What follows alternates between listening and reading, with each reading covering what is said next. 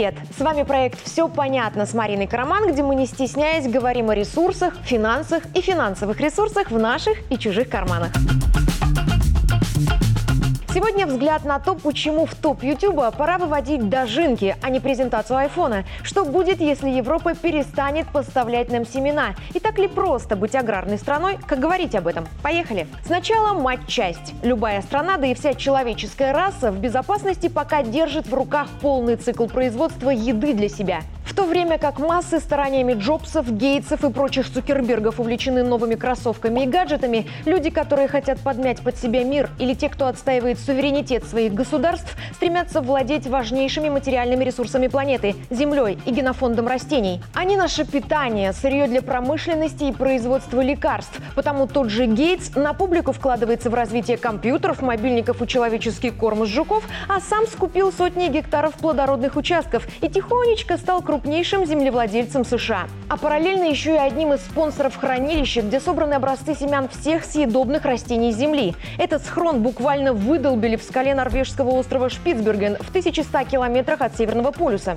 В нем на глубине в 120 метров в четырехслойных конвертах из полиэтилена и алюминия на случай ядерной войны или всемирного потопа спрятаны больше миллиона образцов семян. Сбрасывают их туда разные страны, а вот взять могут только те, кому позволит совет из экспертов клиентов, инвесторов и спонсоров. Это и настораживает. Кстати, первыми в современной истории такую заначку сделали русские. В 1920 году возле Ленинграда гениальный ботаник Николай Вавилов собрал банк генетических ресурсов культурных растений планеты. Скрещивая семена из него и сейчас можно вернуть любое исчезнувшее растение. Некоторые ученые говорят, что коллекция Вавилова – самая дорогостоящая собственность России. А вообще в мире сейчас 1750 подобных банков. Но все они небольшие, слабо слабо защищены, а потому уязвимы. Например, в 2001 году во время боев в Афганистане уничтожили банк семян, где хранились древние сорта грецкого ореха, миндаля и персика. В 2003 во время вторжения США в Ираке разрушили банк с редкими сортами пшеницы,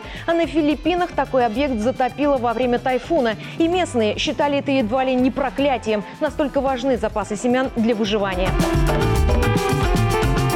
Да, но оно не высечено в скале. Флагманскую коллекцию Белорусского банка генофонда растений и культур хранит за своими стенами наша Академия наук. В ней есть научно-практический центр по земледелию, а в Жодино размещена его штаб-квартира. Там помещение со сложным оборудованием, термостатами, а в них почти 47 тысяч коллекционных экземпляров растений. Они, как и в продвинутых хранилищах мира, спят в алюминиевых конвертах и баночках, расфасованные небольшими порциями. В их числе и лучшие зарубежные, и чисто белорусские сорта. Есть те, что вообще не имеют аналогов в мире. Например, пшеница «Копылянка». Ее признали уникальной и взяли в то самое планетарное хранилище на Шпицбергене.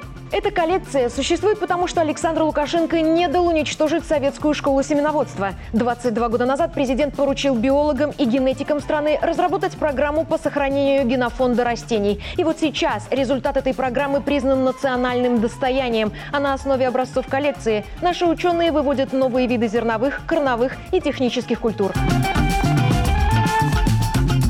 В этом году 67% семян, которыми аграрии засеяли наши поля, были белорусскими семенами родной, отечественной селекции. Доля в некоторых культурах так и вовсе дошла до 80%. Это значит, что практически все, что мы едим, растет в Беларуси из белорусских ресурсов, и лишь небольшая часть привезена из-за рубежа.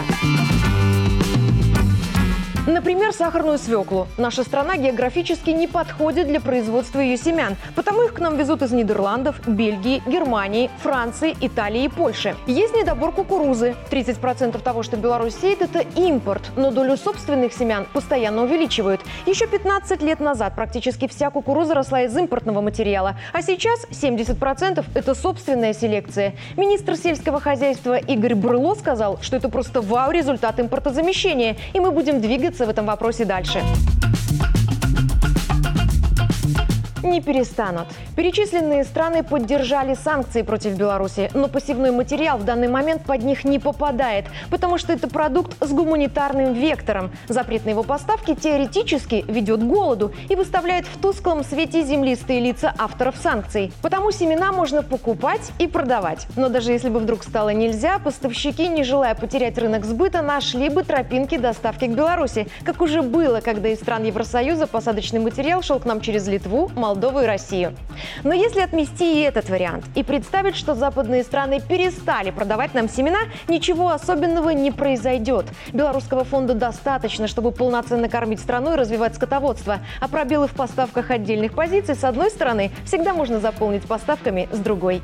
Беларусь покупает семена, урожайность которых выше, чем у отечественных, а сама в это время методично подтягивает долю собственных семян в посевных к максимуму. И пока есть возможность без напряжения прокачивать свою семенную базу и использовать в хозяйстве импорт, почему бы этого не делать? Зачем ехать стоя в пустом автобусе?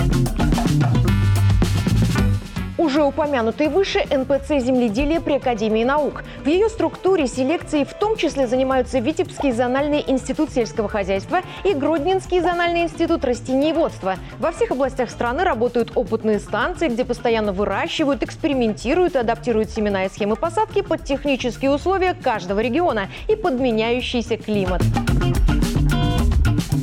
То, что они делают, больше похоже на бесконечный декретный отпуск с капризным и болезненным ребенком.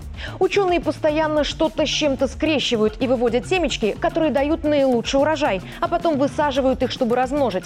Грядку с высаженным они называют питомником первого года. То, что выросло, собирают и высаживают на грядку побольше. Это питомник второго года.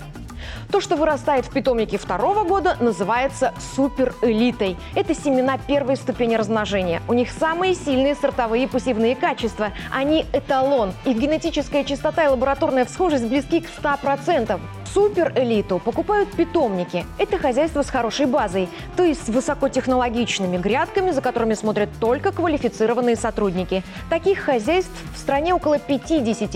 Их задача вырастить из суперэлиты большой объем урожая, который называют просто элитой. А вот ее уже берут в обычную республиканскую посевную кампанию. Элита отлично растет и дает максимальный экономический выхлоп. То, что вырастает из элиты, называется первой репродукцией. Дальше идет вторая, а третья уже не берут на семена, просто съедают. Потому что чем больше поколений одного и того же сорта дают потомство, тем больше в них генетических ошибок, которые снижают урожайность.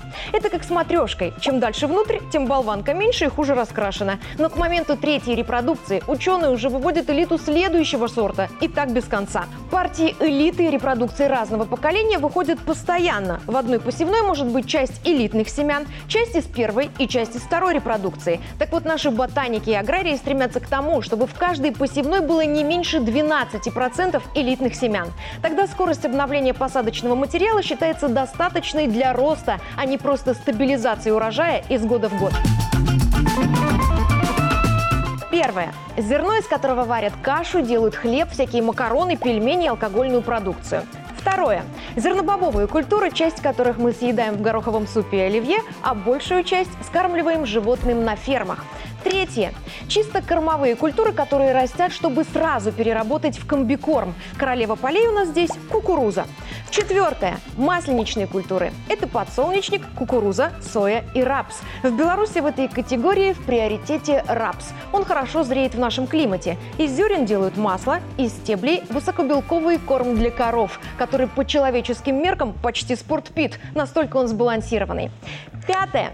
Овощные культуры. Это свекла, морковь, картошка и им подобные. Шестое. Лекарственные культуры. Это травы, которые растут в разных ботанических и аптечных садах, а потом их пускают на производство таблеток или фиточая. Седьмое. Остроароматные культуры. Это приправы. Но основная масса белорусских полей, конечно, отдана под хлеб, кукурузу и рапс.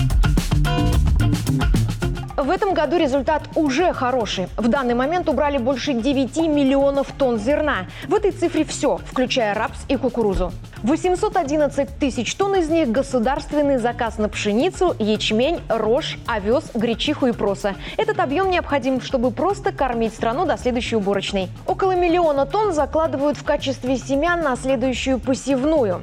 Часть, как дополнительный объем, раскупают хлебокомбинаты и производства, а все остальное отправляют на корм животным. Нет, не мешают, и мы продаем. Но продаем, как делают это развитые страны. Не сырье, коим в этом случае является зерно, а продукты его переработки – мясо и молочку. Их добавленная стоимость выше. В казну прилетает в среднем в три раза больше денег, чем если продавать зерно. Потому Александр Лукашенко много лет выстраивает работу агропромышленного комплекса с упором на экспорт готовой продукции, не оставляя Беларуси участь исключительно сырьевого государства. Это сложнее, но выгоднее и престижнее. Озимые – это культуры, зерна которых лучше растут после зимовки под снегом, потому их сеют осенью. Яровые растут только в тепле. Их сеют весной во время посевной. Лето у нас короткое и не всегда теплое. У озимых больше времени, чтобы вырасти и вызреть, потому они для Беларуси приоритетный вариант. Уборочная едва заканчивается, начинается посевная озимых. Да, белорусским ученым и аграриям приходится серфить между климатическими казусами, когда вокруг клацают челюстями авторы санкций. Это не самый спокойный досуг но они справляются. Не суетясь, помнить, сколько нам нужно, чтобы поесть и заработать, ревностно отслеживать ход посевной и уборочной, искренне радоваться, когда цифры растут, поступать самим или отдавать детей учиться на агронома, ботаника, химика или генетика и отмечать дожинки с не меньшим энтузиазмом, чем День независимости, потому что один из этих праздников подкрепляет суть второго. Я Марина Караман, и что выглядывает из кейса с семенами, мы разобрались. Все понятно. До встречи!